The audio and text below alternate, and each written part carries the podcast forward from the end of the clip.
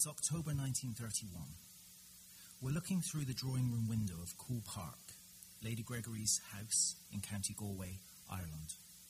Each evening after dinner, Lady Gregory, folklorist, dramatist, and founder of the Abbey Theatre, reads The Way We Live Now to her friend and collaborator, William Butler Yeats. As the poet would say, in the seven woods surrounding the house, the trees are in their autumn beauty. A peat fire burns in the fireplace. The old clock ticks. It is the final autumn of her life.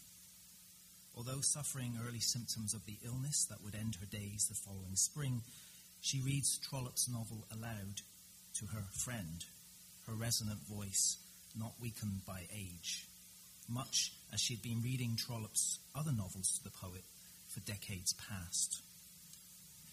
Why do I begin at Coole Park, the place where Yeats summered for over 20 years and which he celebrated in several of his greatest poems? Well, long before it became for him a scene well set and excellent company, the gathering place for writers of the Irish literary renaissance at the end of the 19th century, it had been one of the great houses that had welcomed the newly arrived Anthony Trollope to Ireland over half a century earlier. The 26 year old Trollope moved to Ireland in 1841 after accepting the position of Deputy Postal Surveyor's Clerk at Banagher in the province of Leinster. He would live and work in Ireland for the next 18 years until his return to suburban London following his appointment as Post Office Surveyor for the Eastern District in 1859.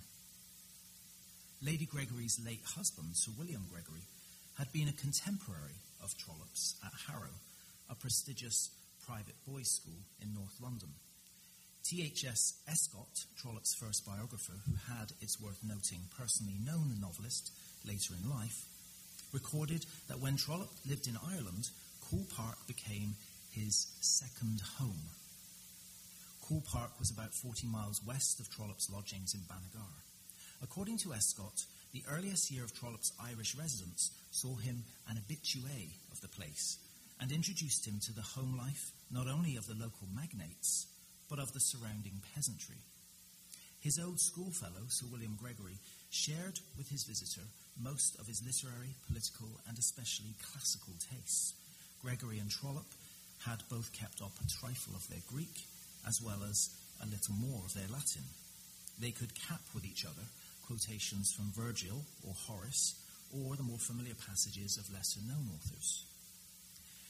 Gregory was two years younger than Trollope.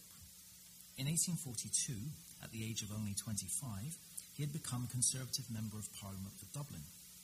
He quickly became a favourite of Sir Robert Peel, the Prime Minister, who groomed Gregory for high political office. Some critics have plausibly identified Gregory as the prototype for the character Phineas Finn. In her superb 1992 biography of Trollope, Victoria Glendinning noted that the meteoric rise in English political life of Trollope's eponymous hero, Phineas Finn, is matched by Gregory's experience. In Escott's account, Coole Park was for Trollope a most instructive school for the study of Irish life and character. It was here that the novelist found himself in a hotbed of social varieties and in the heart of a district literally overflowing with the local colour, incidents, and personages enriching his earliest novels. Glendinning is more expansive and makes larger claims for this formative period of Trollope's life. She writes As Gregory's guest at Coole, the assistant surveyor listened to the social and political gossip and did not forget it. He heard stories about the doings and personalities of famous men and of people in public life long before he ever met such people himself. It was the best possible fodder for a novelist. It is the scrap of a story, the half understood scandal, the suggestive reference from someone in the know that fuels the imagination. It was the politics and the sexual scandals of, of the 1840s when he knew almost no one, which were to be the starting points for his fiction long after he had left Ireland. In 1847, when Trollope published his first novel, The MacDermots of Ballycloran, Sir William Gregory hailed it as the best Irish story that has appeared in something like half a century. His second novel, The Kellys and the O'Kellys, published the following year, is, according to the historian Roy Foster, an accurate and thoughtful observation of Irish conditions just before the famine. But it is also a celebration of the complexities of Irish social relations, at once offhand and sophisticated. The stereotypes, he says, are never stereotypical. Trollope wrote against the grain of most English writing of his era in eschewing the stage Irishman so often caricatured in the pages of the popular magazine Punch. As long ago as 1927, the bibliographer and critic Michael Sadleir observed Ireland produced the man, but it was left to England to inspire the novelist. But it can be plausibly argued that this formulation should be turned on its head and assert that England produced the man, but Ireland inspired the novelist. This is especially true of Trollope's early novelistic career. His writing life began in Ireland. We know the precise date because Trollope recorded it in his travel diary. On September 13, 1843, he wrote, Began my first novel. Five of his novels are set mainly in Ireland. Two of his Palliser novels feature the Irish character Phineas Finn, and the novels themselves bear the protagonist's name. Trollope's final unfinished novel, The Landleaguers, is also set in Ireland and reflects his growing dismay at the spectacle of, impl- of increasing political agitation and acts of terrorism that were being financed from America. Roy Foster has argued persuasively that Trollope's qualities of perception make him the best Irish novelist of mid century. Victoria Glendinning pointed out that the author actually acquired his typical English mode of address and behaviour in Ireland, and that his appetite for Ireland remained omnivorous. In his autobiography, Trollope said that when I meet an Irishman abroad, I always recognise him more of a kinsman than I do an Englishman. And as the biographer Richard Mullen observed, Ireland played a larger role in Trollope's writing than it did in that of any other major Victorian novelist, and that all the principal strands of his life were formed in Ireland. It's also in Ireland, of course, where uh, Trollope took up his favourite hobby, which was riding to hounds, uh, something he did right up until his 60s. For Trollope, relocation from London to Leinster giving up the banks of the River Thames for the banks of the Shannon, provided not only a means of escape, but also an opportunity for personal reformation. As a young man, he had been miserable in London, afflicted by personal troubles. Poor performance in his post office job led to threats of dis- dismissal, and his salary was sometimes docked. Rather like his father, he lived in a recurrent cycle of debt. This is perhaps why the subject of indebtedness looms so large in his fiction. As a critic for the Saturday Review remarked in 1865, no other novelist has made the various worries about money so prominent a feature of his stories. Recall, for instance, how many impecunious aristocrats make up the membership of the Bear Garden. But, as Trollope reflected in his autobiography, from the day on which I set foot in Ireland, all these evils went away from me. Trollope was perfectly candid about the reasons for the unhappiness of his childhood and youth. In his posthumously published autobiography, he wrote about the consequences of his father's impoverishment, which meant that Trollope attended boarding school as a day student, walking the 12 miles to and from Harrow School each day. He lived not in genteel poverty, but in squalor on his father's failing farm. The usual school fees were largely waived in his case, which led to him either being teased mercilessly or treated as a pariah by the other students. Trollope described what he called the disgrace of my school days in the first chapter of his autobiography, and also recorded that I feel convinced in my mind that I've been flogged oftener than any human alive it should be said that his elder brother Tom, Thomas, uh, was usually one of the people administering the floggings. When he was 12 years old, his mother and three of his siblings moved to the United States. During the four years that she remained abroad, the young Anthony Trollope lived alone with his father and was subjected to his violent rages and depressions. One of the most disturbing parts of Trollope's autobiography records how he would, occasionally ponder suicide, asking himself as a child whether I could not find my way up to the top of that college tower and from thence put an end to everything. All this misery and trauma is corroborated by Sir William Gregory, who recalled in his own autobiography that as a schoolboy, Trollope was, without exception, the most slovenly and dirty boy I ever met. He was not only slovenly, slovenly in person and dress, but his work was equally dirty. His exercises were a mass of blots and smudges. These peculiarities created a great prejudice against him, and the poor fellow was generally avoided. To make matters even worse, Gregory noted that Trollope gave no sign of promise whatsoever, was always in the lowest part of the form, and was regarded by masters and boys as an incorrigible dunce. Gregory, of course, later came to abjure his schoolboy distaste for Trollope, and as I said earlier, extended much hospitality to his unfortunate schoolmate after his arrival in Ireland. All of this, of course, raises the question how did Trollope overcome his personal misfortunes and such an unpromising and at times wretched start to life? Well, he was fortunate in one regard. He had an, an inspiring example his mother. Although her sojourn in the United States had been an utter failure from the commercial point of view, she returned with a fund of material most of it in the form of offended British sensibilities. And this enabled her to write her first book, Domestic Manners of the Americans. The publication of this book in 1832 gave the family a much needed injection of cash. The critic Elizabeth Hardwick wrote that domestic manners may be said to have squeezed the American lemon very profitably her book is a masterpiece of novelistic scenes, dialogues, and dramatic conflict between herself and her subject.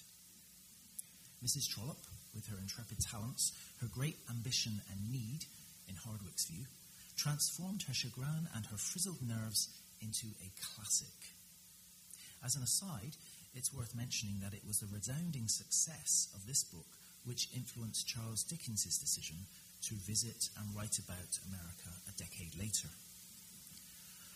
Trollope devoted the whole of the second chapter of his autobiography to an account of his mother, Frances. As the scholar Peter Edwards has pointed out, Frances Trollope is the obvious model the impressively forthright, strong minded women who dominate his fiction. But it is clear that Trollope did not rate his mother's books highly and some critics have argued that there is more than a trace of the ambitious and determined Frances Trollope in the character of Lady Matilda Carbury. In The Way We Live Now, Lady Carbury is described in this way. She could write after a glib, commonplace, sprightly fashion, and had already acquired the knack of spreading all she knew very thin, so that it might cover a vast surface. She had no ambition to write a good book, but was painfully anxious to write a book that critics should say was good. At the outset of the novel, we find Lady Carbury writing uh, self promoting letters to solicit positive reviews for her new book, Criminal Queens, which presents history as a series of lucid, uh, sorry, a series of lurid anecdotes. Um, one of my laugh out uh, favourite comments about Lady Carbury's writing career is this. She had taken to the, no- to the, she had taken to the writing of a novel because Mr. Loiter had told her that upon the whole, novels did better than anything else. She would have written a volume of sermons on the same encouragement and have gone about the work exactly after the same fashion.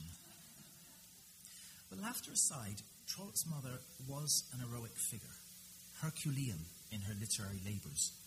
She did not begin writing until she was 52 years old, and as Trollope tells us in his autobiography, continued writing up to 1856 when she was 76 years old and had at that time produced 114 volumes. The fact that Trollope records the number of volumes so exactly reveals a certain amount of pride as well as professional competitiveness. In total, she published 35 novels, all three deckers, five travel books, uh, which were published in two volumes each. Frances Trollope was able to achieve her extraordinary output by iron self discipline. From day to day, we are told of Lady Carbury, with all her cares heavy upon her, she had sat at her work with a firm resolve that so many lines should always be forthcoming, let the difficulty of making them be what it might. In this way, the character is cut from the same cloth as his maternal exemplar. As Trollope records in his autobiography, of his mother. She was at her table at four in the morning and had finished her work before the world had begun to be aroused. In this case, necessity was very much the mother of invention. She was responsible at that time for the care of her husband, one of her sons, and her daughter, who were all terminally ill with tuberculosis. In his autobiography, Trollope described the scene in terms that set up a comparison with his own later writing career. He said, the doctor's vials and the ink bottle held equal places in my mother's rooms. I have written many novels under many circumstances, but I doubt much whether I could write one when my whole heart was by the bedside of a dying son. Her power of dividing herself into two parts and keeping her intellect by itself clear from the troubles of the world and fit for the duty it had to do, I never saw equaled. I do not think that the writing of a novel is the most difficult task which a man may be called upon to do, but it is a task that may be supposed to demand a spirit fairly at ease. The work of doing it with a troubled spirit killed Sir Walter Scott. My mother went through it unscathed in strength, though she performed all the work of day nurse and night nurse to the sick household, for there were soon three of them dying. By the time Trollope took up his position at the post office in 1834, his mother was living in Bruges, whence his father had fled to avoid imprisonment for debt. There, pathetically, his mother would, as he says, would sit up night after night, nursing the dying ones and writing novels the while, so that there might be a decent room for them to die under. We will see in a moment how his mother's working habit shaped Trollope's own. As Victoria Glendinning observed, as Frances Trollope ploughed ahead in her career, her son learned much about the business side of authorship long before he himself became an author. When he had completed his first novel, he entrusted the manuscript to his mother and asked her to, to place it with a publisher, which she was successful in doing. By that time, the summer of 1845, she had become a well established and popular author. This might be why, when Thomas Newby published Anthony's novel two years later, he left off his first name, perhaps hoping that the reading public would assume the author to be Frances Trollope rather than her completely unknown son. Oops. The novel was a flop, and the reviewer for the Athenaeum suggested that Anthony Trollope change his name to avoid ine- inevitable comparison to his mother. For her part, she placed his second novel, which he began to write characteristically shortly after completing his first, with her own publisher.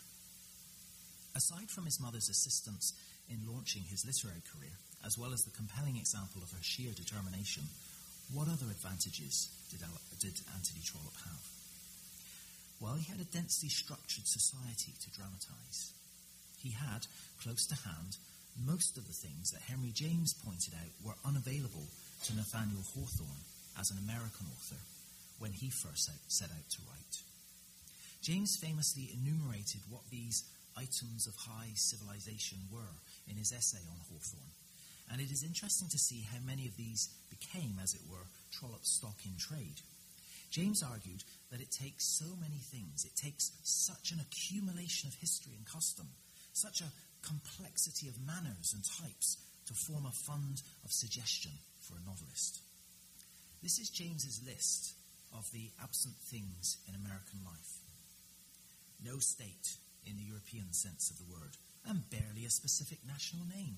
No sovereign, no court, no personal loyalty, no aristocracy, no church, no clergy, no army, no diplomatic service, no country gentlemen, no palaces, no castles, nor manors, nor old country houses, nor parsonages, nor thatched cottages, nor ivied ruins, no cathedrals, nor abbeys, nor little Norman churches, no great universities, nor public schools, no Oxford, nor Eton, nor Harrow, no literature, no novels, no museums, no pictures, no political society, no sporting class, no Epsom, nor Ascot.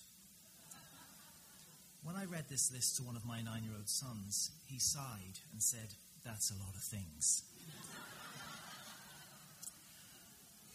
Unlike Hawthorne, Trollope could and did imaginative, imaginatively possess most, if not all, of these. And we can, I think, instantly recognize how many of these themes and topics um, in this list became Trollope's very own and how serviceable they were for his fiction. Trollope's approach to writing was thoroughly pragmatic, as had been his mother's. She once admitted that her characters came directly from her own experience, um, but said that I always pulp my acquaintances before serving them up. You would never recognize a pig in a sausage. There's good reason to believe that her son also drew, drew some of his characters from life, though he vehemently denied ever doing so. Nevertheless, there are numerous characters in his fiction who have identifiable parallels, and it is Trollope's realism, the astonishing range and depth of his psychological portraiture, which he brought to ordinary people, as Roy Foster said, that makes his work so readable, so enjoyable. Virginia Woolf, another fan of Trollope, uh, said that readers believe in Trollope's characters as we do in the reality of our weekly bills. It's Trollope's workmanlike attitude to fiction writing that led Henry James, who regarded novels as works of art with a capital A, to be so sniffy about Anthony Trollope's achievement. As the critic John Bailey observed, James, who revered Balzac, expressed a fearful admiration for Trollope, like a visitor at the zoo admiring the carnivore's appetite. If James is the epitome of the self conscious artist, Trollope is his opposite, the unself conscious artisan. The younger American novelist considered Trollope's autobiography one of the most curious and amazing books in all literature because of its matter of fact approach to the whole business of writing fiction.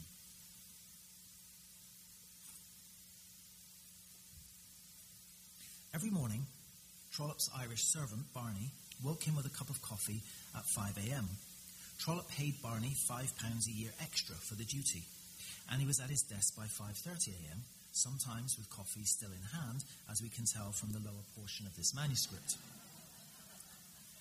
Trollope wrote that I do not know that I ought not to feel that I owe more to Barney than to anyone else for the success I've had. I think that's a really good instance of Trollope's generosity of spirit right there. Trollope wrote for three hours a day, writing 250 words every 15 minutes, and he kept his watch in front of him as he did so. His daily output was a more than respectable 3,000 words. Then he went off to do his day job at the post office. Trollope believed that quoting again from his autobiography, that three hours a day will produce as much as a man ought to write. But then he should so have trained himself that he shall be able to work continuously during those three hours. So have tutored his mind that it shall not be necessary for him to sit nibbling his pen and gazing at the wall before him till he, have, till he shall have found the words with which he wants to express his ideas. Henry James and Trollope were once fellow passengers on the Bothnia, sailing from New York to Liverpool in October 1875. In his essay Impartial Portraits, James marvelled at how Trollope drove his pen as steadily on the tumbling ocean as in Montagu Square. And as his voyages were many, it was his practice before sailing to come down to the ship and confer with the carpenter, who was instructed to rig up a rough writing table in his small sea chamber. One can imagine James's distaste when he read the opening of chapter 7 of Trollope's autobiography, where Trollope writes As I journeyed across France to Marseille and made thence a terribly rough journey to Alexandria, I wrote my allotted number of pages every day. On this occasion, more than once, I left my paper on the cabin table, rushing away to be sick in the privacy of my stateroom. It was February, and the weather was miserable, but I still did my work. In case you're wondering, he was writing Dr. Thorne during that voyage. Now, I've never experienced seasickness, but those who have suffered its woes tell me that all you want to do is curl up and die. Trollope's composure and nonchalance are astonishing, and his unrivaled work, work ethic must have, in, must have generated some professional envy. This may be what led Henry James to conclude that Trollope wrote by a mechanical process and that he abused his gift, overworked it, rode his horse too hard. Trollope did not believe in waiting for inspiration from the muse. The very notion of a muse was alien to his conception of the writer's task.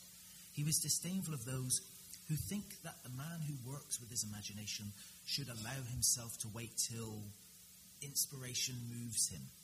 When I've heard such doctrine preached, I've hardly been able to repress my to, to repress my scorn. To me, it would be not to me it would not be more absurd if the shoemaker were to wait for inspiration, or the tallow chandler for the divine moment of melting. I turn now to the original manuscript, that divine moment when ink first makes contact with the page.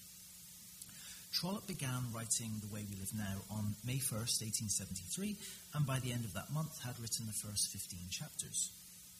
He put it aside during June in order to write a short novel titled Harry Heathcote of Gangoil, A Tale of Australian Bush Life. And having knocked that novel off in a month, he returned to The Way We Live Now on July 3rd. He finished it on December 22nd and calculated that in total it had taken him 29 weeks to write rather than the 32 or 34 weeks that he had timed the novel uh, would take him. This is the manuscript bound in red Morocco leather by Rivière and Son, with an ornately gold-tooled spine, which is now held at the Morgan Library Museum. The Morgan acquired this manuscript in 1977 from the Chicago rare book dealers Frances Hamill and Marjorie Barker.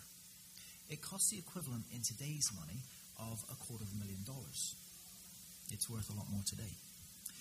The manuscript had come up for auction at Chicago's Hanzel Galleries in September 1973 as part of the library of David Gage Joyce, a Chicago lumber magnate.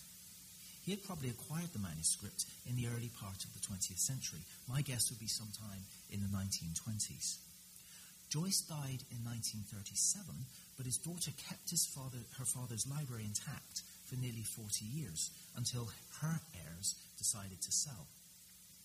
This auction, described as the greatest sale of autograph letters and manuscripts within memory, was important because it set what were then new record prices for literary and historical manuscripts. As an aside, I should tell you that the manuscript of Conan Doyle's novel The Sign of Four sold for more than Trollope's The Way We Live Now. The sale was also noticeable because it realized the highest price ever paid up until that time for a George Washington letter. Here's a photograph of the manuscript lying open, ready for display. I recall the first time I ever lifted this manuscript off its shelf at Morgan, five years ago, and took the volume out of its box. It was the first time that I had ever examined it in preparation for a treasures exhibition in Mr. Morgan's library. And I remember how impressed I was by its physical size. It weighs over 12 pounds it's 1,212 pages long and runs more than 380,000 words. I must confess that it's rather thrilling to hold Trollope's longest novel in your hands. This is the title page of the manuscript, added by Trollope after its publication in monthly parts. And this is the first page of the novel. The top left shows the numbering system that Trollope used throughout. Incidentally, he went back to add chapter titles after the novel was completed, and this is discernible by the darker ink that he used. You can see there at the top the name Mrs. Hurtle, which is the title of that chapter. Um, it's quite noticeably darker than the rest of the text because you know, he wrote that much later. The manuscript is revealing in various ways. For instance, Mrs. Winifred Hurtle, one of the novel's most memorable characters, appears to have originally been something of an afterthought. The first mention of her, at the end of chapter 6, appears as a late insertion, added after Trollope had concluded the chapter with his customary horizontal pen flourish or pen stroke.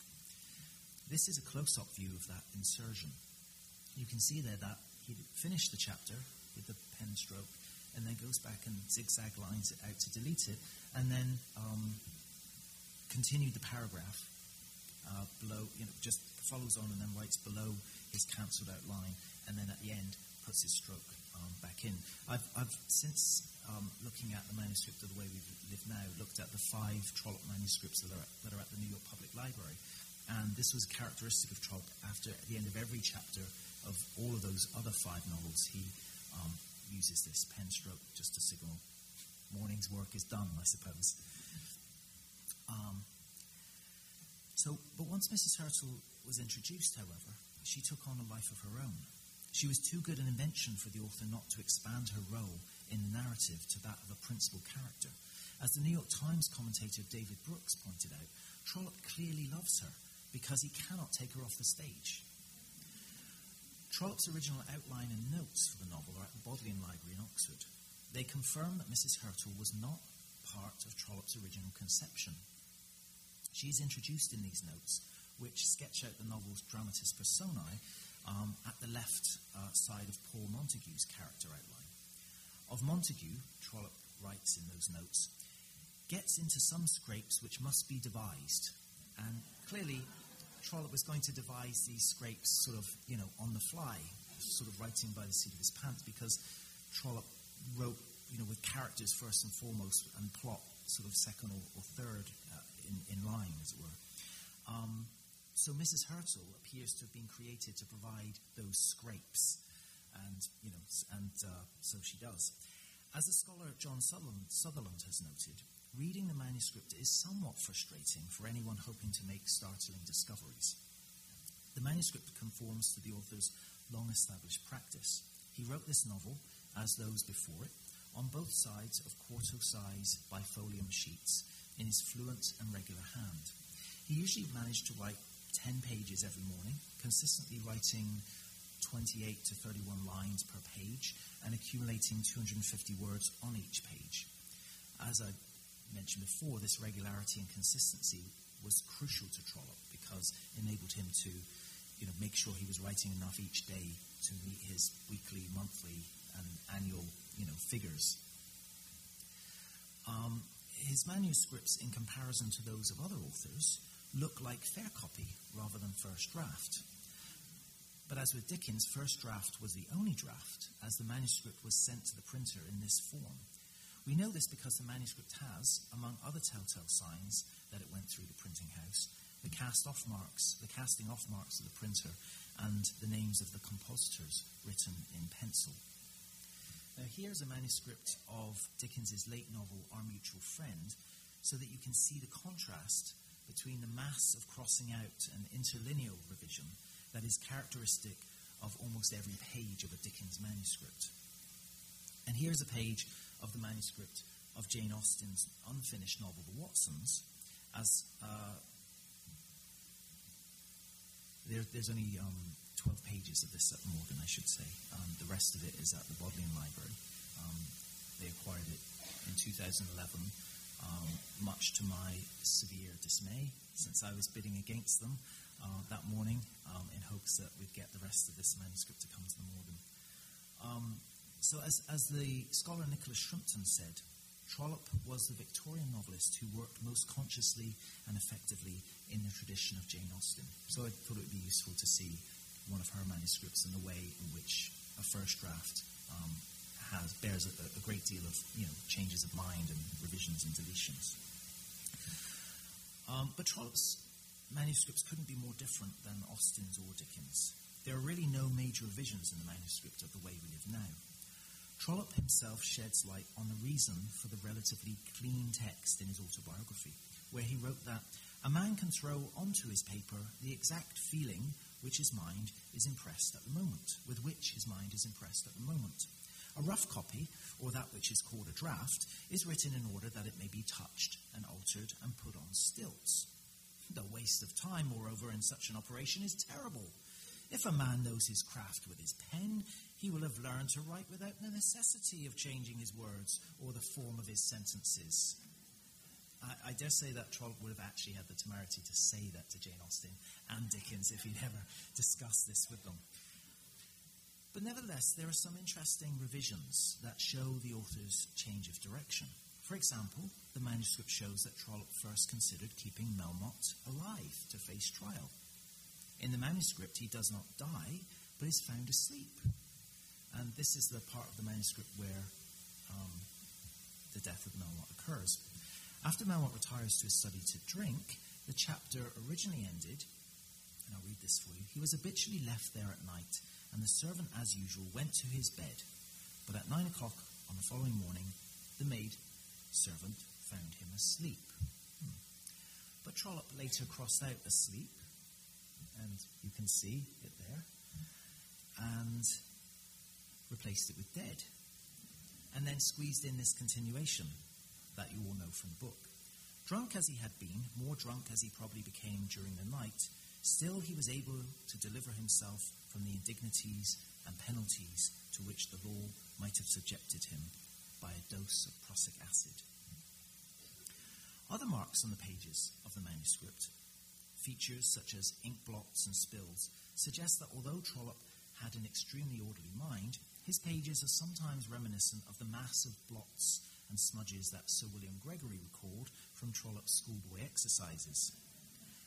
Normally, I would attribute smudges and residual inky finger marks to the printers who handled the manuscript.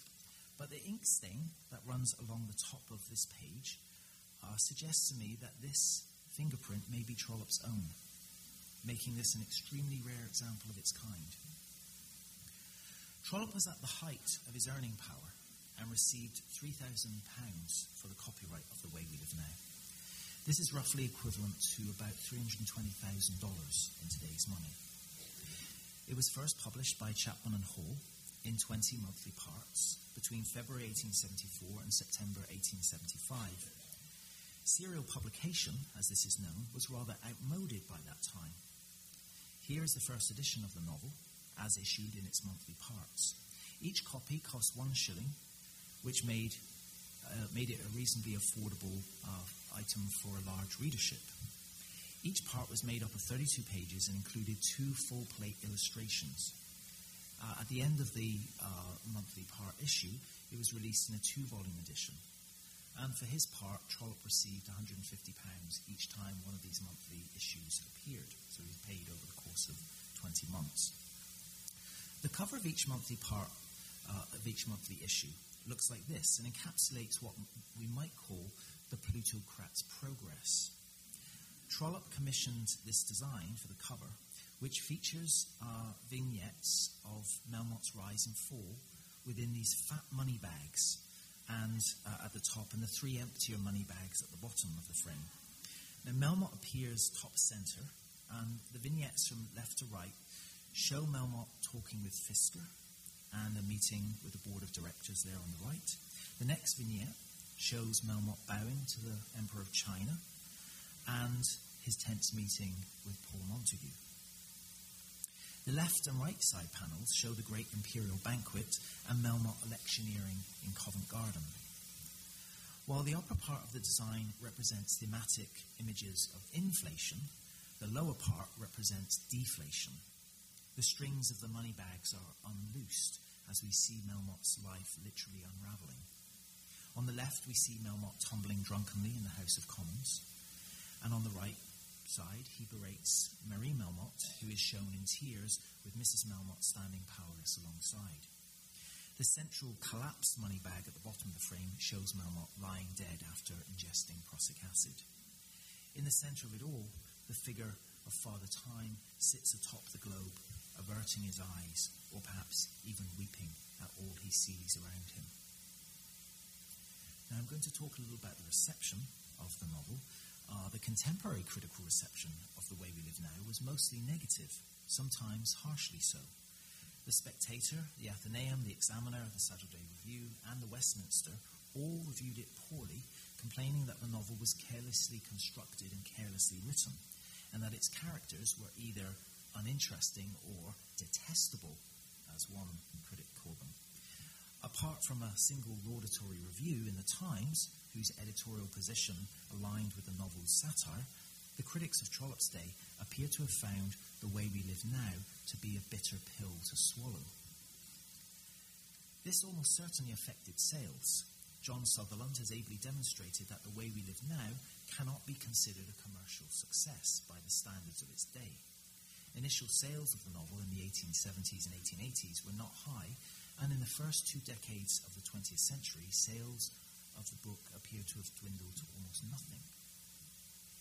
The critical fortunes of the novel underwent a sea change with the advent of Michael Sadleir's 1927 commentary on Trollope's work. Sadler radically re-evaluated the way we live now, declaring this long and trenchant satire to be of supreme importance, elevating its stature to perhaps the greatest novel Trollope ever wrote. This was the beginning of the novel's rehabilitation. Although Adam Gopnik somewhat dismisses The Way We Live Now as the Trollope novel for people who don't like Trollope novels, most recent critics have recognized its greatness. The historian David Cannadine, in his latest book, Victoria's Century, commends the manner in which Trollope brilliantly exposed, brilliantly, brilliantly explored and exposed late Victorian anxieties about the corrupting power of plutocracy, and hails it as the, his greatest and angriest novel. Focusing on, North, on the novel's relentless exposure of 19th century venality, the novelist John Lanchester commented that the anger and sense of moral crisis Trollope felt are what give the way we now its special energy, its un-Trollope like rawness and insistence. He drew on his outrage to create literature's greatest portrait of a financial scandal, with a corrupt financier at its heart, and magnificently ruthless, bombast, and sorry, with a corrupt financier at its heart, the magnificently ruthless, bombastic August, Augustus Melmotte. Looking at the novel's relevance in the aftermath of the 2008 financial crisis, Alex Preston wrote, Anthony Trollope's The Way We Live Now remains the supreme example of the state of the nation novel, a sprawling tour de force with a huge cast of characters and a labyrinthine plot. The shifting viewpoints, keen engagement with contemporary themes, and use of London as a microcosm. This is the model upon which a number of important recent novels have drawn. I'm going to talk in the last part of my lecture about Dickens and Trollope. I've mentioned him several times, and so I thought since I spoke about Dickens five years ago, it might be good to talk about both of them, their similarities and differences. Roy Foster recognized that in its mordant way, The Way We Live Now was a more political novel than most of Trollope's other overtly political fiction. And he regards it as a masterpiece of Dickensian proportions. The comparison with Dickens invites us to consider the two novelists in more detail. In an essay in the New York Review of Books, V.S. Pritchett wrote that Trollope loathed Dickens, the man.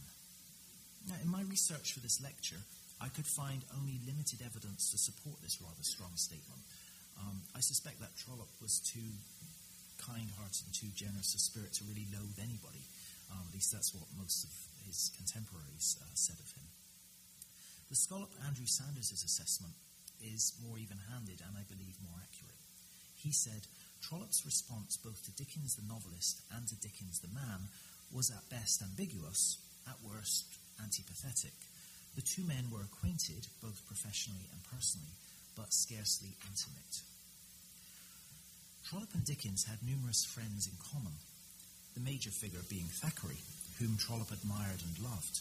He thought Thackeray's novel Henry Esmond the greatest of all English novels, and regarded him as one of the most tender hearted human beings I ever knew. Dickens's illustrator, John Leech, was a common friend of Dickens, Thackeray, and Trollope. Similarly, Wilkie Collins, intimate friend and collaborator of Dickens, was also on good terms with Trollope. We are in Collins's debt for one of the most vivid descriptions of Trollope's immeasurable energies. Describing his first encounter with Trollope's blustering manner at one literary dinner, Collins recalled that he was an incarnate gale of wind. He blew off my hat. He turned my umbrella inside out. Yet Collins grew to like him and considered him as good and staunch a friend as ever lived. Another professional acquaintance of Dickens and Trollope, the journalist George Augustus Sala, described how the 45 year old Trollope conducted himself at a dinner organized by the great publisher George Smith. Anthony Trollope was very much to the fore, contradicting everybody, afterwards saying kind things to everybody, and occasionally going to sleep on sofas and chairs, or leaning against the sideboards and even somnolent while standing erect on the hearth rug. I never knew a man who could take so many spells at 40 winks at unexpected moments, and then turn up quite wakeful, alert, and pugnacious as the author of Barchester Tower, Towers, who had nothing of the bear but his skin, but whose ursine envelope was assuredly of the most grisly texture. Trollope, Trollope and Dickens were, were party people, both of them gregarious, highly social, and intensely playful creatures. My favourite anecdote concerning Trollope's exuberant, boisterous nature is an account of his first attempt at playing golf in the summer of 1868 at no less august a course than St Andrews in Scotland. Victoria Glendinning describes how, affecting to faint with grief at a particularly bad shot, he crashed down on the green, forgetting he had a golf ball in his pocket, and started up with a yell of agony quite unfeigned. She adds, Golf is a decorous game. His voice was heard all over the links. Now, for all Dickens's attention seeking hijinks, one can't quite imagine him taking pratfalls at St Andrews. To continue the literary equivalent of Six Degrees of Kevin Bacon, the closest connection between the two novelists was Trollope's elder brother, Thomas Adolphus, who was also a prolific author in the family tradition, one could almost say the family business. Tom wrote 14 novels, seven historical works, mostly focused on uh, Italian history, five travel books, four books on Italian politics, three volumes of short stories, an autobiography, and a stream of articles. He said that he wrote fiction for money, but history for joy, and seems to have been able to write even more rapidly than his younger brother, perhaps because he didn't have a day job he wrote a novel titled, titled Beppo the Convict in 23 days, largely to defray the expenses of his wife's illness. Uh, she was dying of consumption at the time. Tom Trollope and Charles Dickens were intimate friends. In 1858, Dickens introduced Fanny Ternan, a member of the Ternan acting family, to the elderly Frances Trollope, who lived with Tom at the Villino Trollope in Florence. Fanny later became the piano teacher and subsequently governess of Tom's daughter Beatrice, or Bice, as the 12 year old child was known. A year after the death of Tom's wife in 1865, he married, Fa- he married Fanny Ternan. When Tom told his brother, Anthony, the news of his engagement, Anthony said, Yes, of course, I knew you would. Those of you who know Dickens's biography will also know that Fanny Ternan was the sister of Dickens's mistress, Ellen Ternan. So really quite close, I think you'll see. As a young man, Anthony Trollope read Dickens's fiction voraciously. As they appeared in monthly parts, Trollope read sketches by Boz and the Pickwick Papers. His favourite novel was Oliver Twist. Several of Trollope's characters also read Dickens's work. Recall Bishop Proudie in Barchester Towers reading the final instalment of, of Little Dorrit in his wife's uh, sitting room with a glass of hot negus beside him. Trollope often heightened the realism of contemporary life in his fiction by depicting his characters reading the work of the leading novelist of the day. Little Dorrit was published in monthly parts between December 1855 and 1857. In truth, Trollope was infuriated by Dickens's depiction of the civil service as the Circumlocution Office in Little Dorrit and wrote an article debunking it.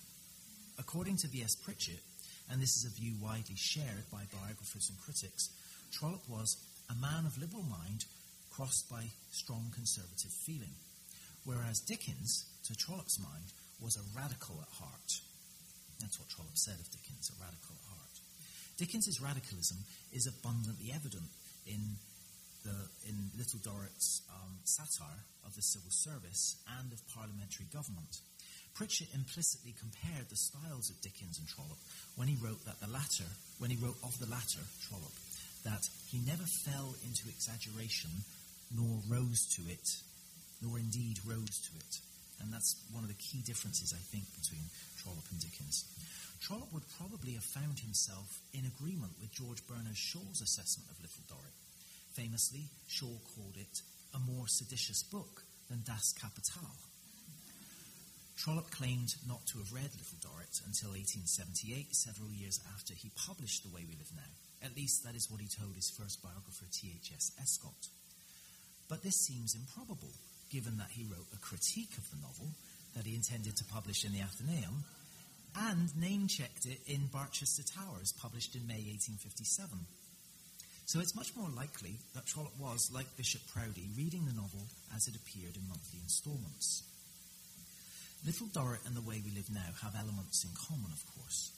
The novels share an intense preoccupation with the political and social health of Britain, and both depict a corrupt financier masquerading as a grand speculator. Both novels satirize the willingness of people to invest in their suspect financial enterprises. Dickens's financier, Mr. Merdle, is a reserved man in contrast to Trollope's larger than life Melmotte. The critic Barry Weller has said that Melmotte, in terms of his personal extravagance and flamboyance, is the most Dickensian character in Trollope's novels. Like Merdle, Melmotte is courted and flattered by society. Both men give lavish dinners and entertainments as a way to establish and maintain public confidence in themselves and their grand financial projects. We are told of Merdle that he was immensely rich, a man of prodigious enterprise, a Midas who turned all he touched to gold. He was in everything good, from banking to building. He was in Parliament, of course. He was in the city, necessarily. He was chairman of this, trustee of that, president of the other. When their schemes founder and implode, both Merdle and Melmotte commit suicide.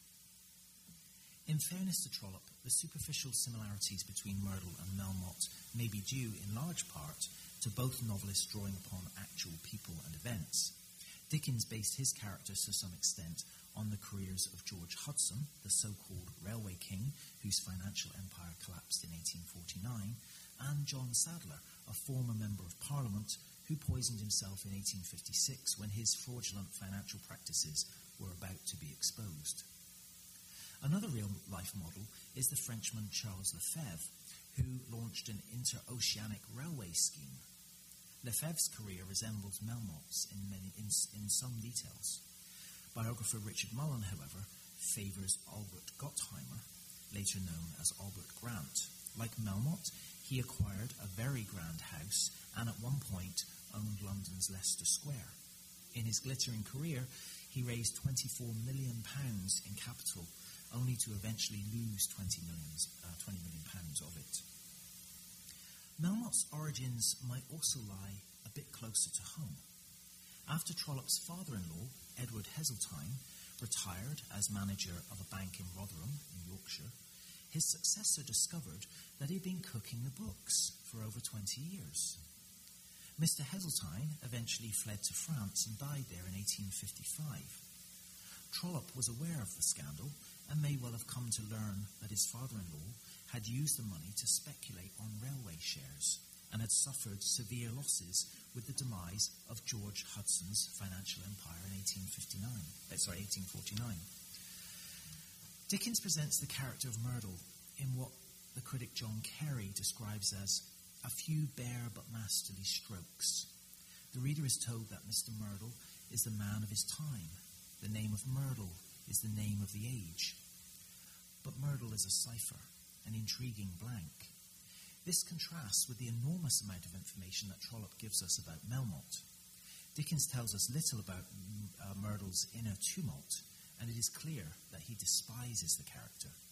But Trollope, who is always deeply interested in the figure of the outsider in his fiction, and is often at his best while writing about, or when writing about outsiders, cannot entirely set aside his human sympathy and compassion, even for the swindler Melmotte. The critic Frank Kermode has argued that there is, there is in some sense there is some sense in which Melmotte is a scapegoat as well as an intruder, a great man as well as a sordid villain. And this, is in, and this is apparent at the end of the great banquet for the Emperor of China, when Melmotte sits looking out on his own magnificent suite of rooms from the armchair which had been consecrated by the use of an emperor. It's a really, really poignant scene in the novel, I think. But to return to the personal relationship that existed between Trollope and Dickens, a closer friendship between the two novelists may well have been precluded by Trollope's critical attack on what he regarded as Dickens's unrealistic optimism. In The Warden, Dickens is caricatured as Mr. Popular Sentiment, whom the narrator describes as a serial novelist in these terms. Of all reformers, Mr. Sentiment is the most powerful. It is incredible the number of evil practices he has put down. It is feared he will soon lack subjects, and that when he has made working classes comfortable and got bitter beer put into proper sized pint bottles, there'll be nothing left for him to do. Mr. Sentiment is certainly a very powerful man, and perhaps not the less so that his poor people are so very good his hard rich people so very hard, and the genuinely honest so very honest. Perhaps, however, Mr. Sentiment's great attraction is in his second rate characters. That's pretty harsh criticism of Dickens right there, I think. It would be hard to believe that the narrator is not conveying at least some of Trollope's own views about Dickens's work here.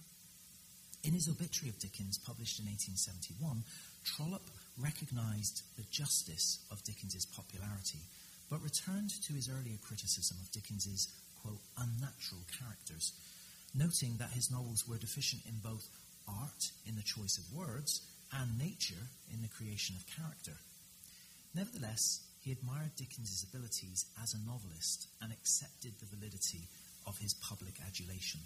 One might even say adoration. But he did not share in it. When the first volume of John Forster's biography of Dickens appeared in 1872, Trollope's attitude towards Dickens personally seems to have hardened. He told his friend George Eliot, who we should remember was also a friend of Dickens, that the book is distasteful to me. Dickens was no hero. He was a powerful, clever, humorous, in many respects wise man, but very ignorant and thick skinned who had taught himself to be his own God. Ouch. Dickens's attitude to Trollope, on the other hand, seems to have been much warmer. He told Tom, Trollope's brother, that he regarded his brother as the heartiest and best of fellows. Dickens considered Trollope's decision to stand for Parliament to be inscrutable. But looking on the bright side, he said to Tom, the honester the man, the better for the rest of us. Their views on Parliament were, of course, diametrically opposite, no doubt in large part due to his exposure to politicians during his time as a parliamentary stenographer. Dickens distrusted and despised most politicians, and once referred to the House of Commons as that great dust heap down at Westminster. Trollope, in contrast, devoted a whole chapter of his autobiography to an account of his failed attempt to be elected as Member of Parliament for Beverley in the East Riding of Yorkshire, and declared that I've always thought that to sit in the British Parliament should be the highest object of ambition to every educated Englishman. One senses that Melmotte's that one senses this, sorry, in Melmotte's desire to stand for Parliament and become an MP. Dickens and Trollope were both interested in writing about money and its often negative effects on individuals and society. Nevertheless, neither of them exhibited any reluctance to, ex- to acknowledge that they wrote for money, and both sought to obtain as much remuneration as possible for their work. It may be no coincidence that both men had improvident fathers. Dickens's father was imprisoned for debt, and Trollope's father fled the country to avoid the same fate. Dickens and Trollope also had some important interests in common. Both men were allied in their campaign for an international copyright agreement and worked assiduously to achieve it. Both novelists were incredibly industrious and prolific, though Trollope takes the prize for the sheer volume of his literary output, given that he published 47 novels to Dickens's 15. And there is also one mysterious, we might even say supernatural connection between them. An experience they shared here in the United States that stirred these imperturbable Victorian men to rapture. When Dickens visited Niagara Falls in 1842, he had a vision of his late sister in law, Mary Hogarth, and concluded that she has been here many times, I doubt not, since her sweet face faded from my earthly sight. That's what Dickens wrote in, um, in uh, his American Notes. Trollope seems to have undergone a similar spiritual experience at Niagara. At first, he complained at having to put, put myself into filthy oilskin dress, hat, coat, and trousers in order that I might be conducted under the falls.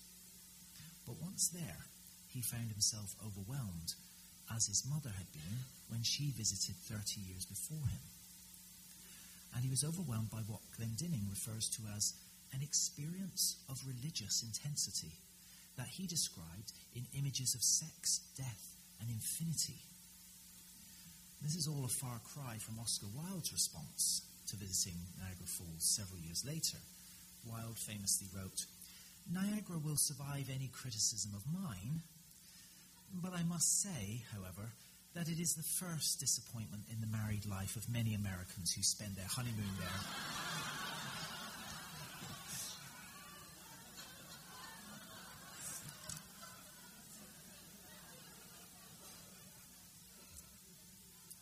My concluding anecdote concerning Trollope and Dickens presents an image of the two Englishmen together here in the United States.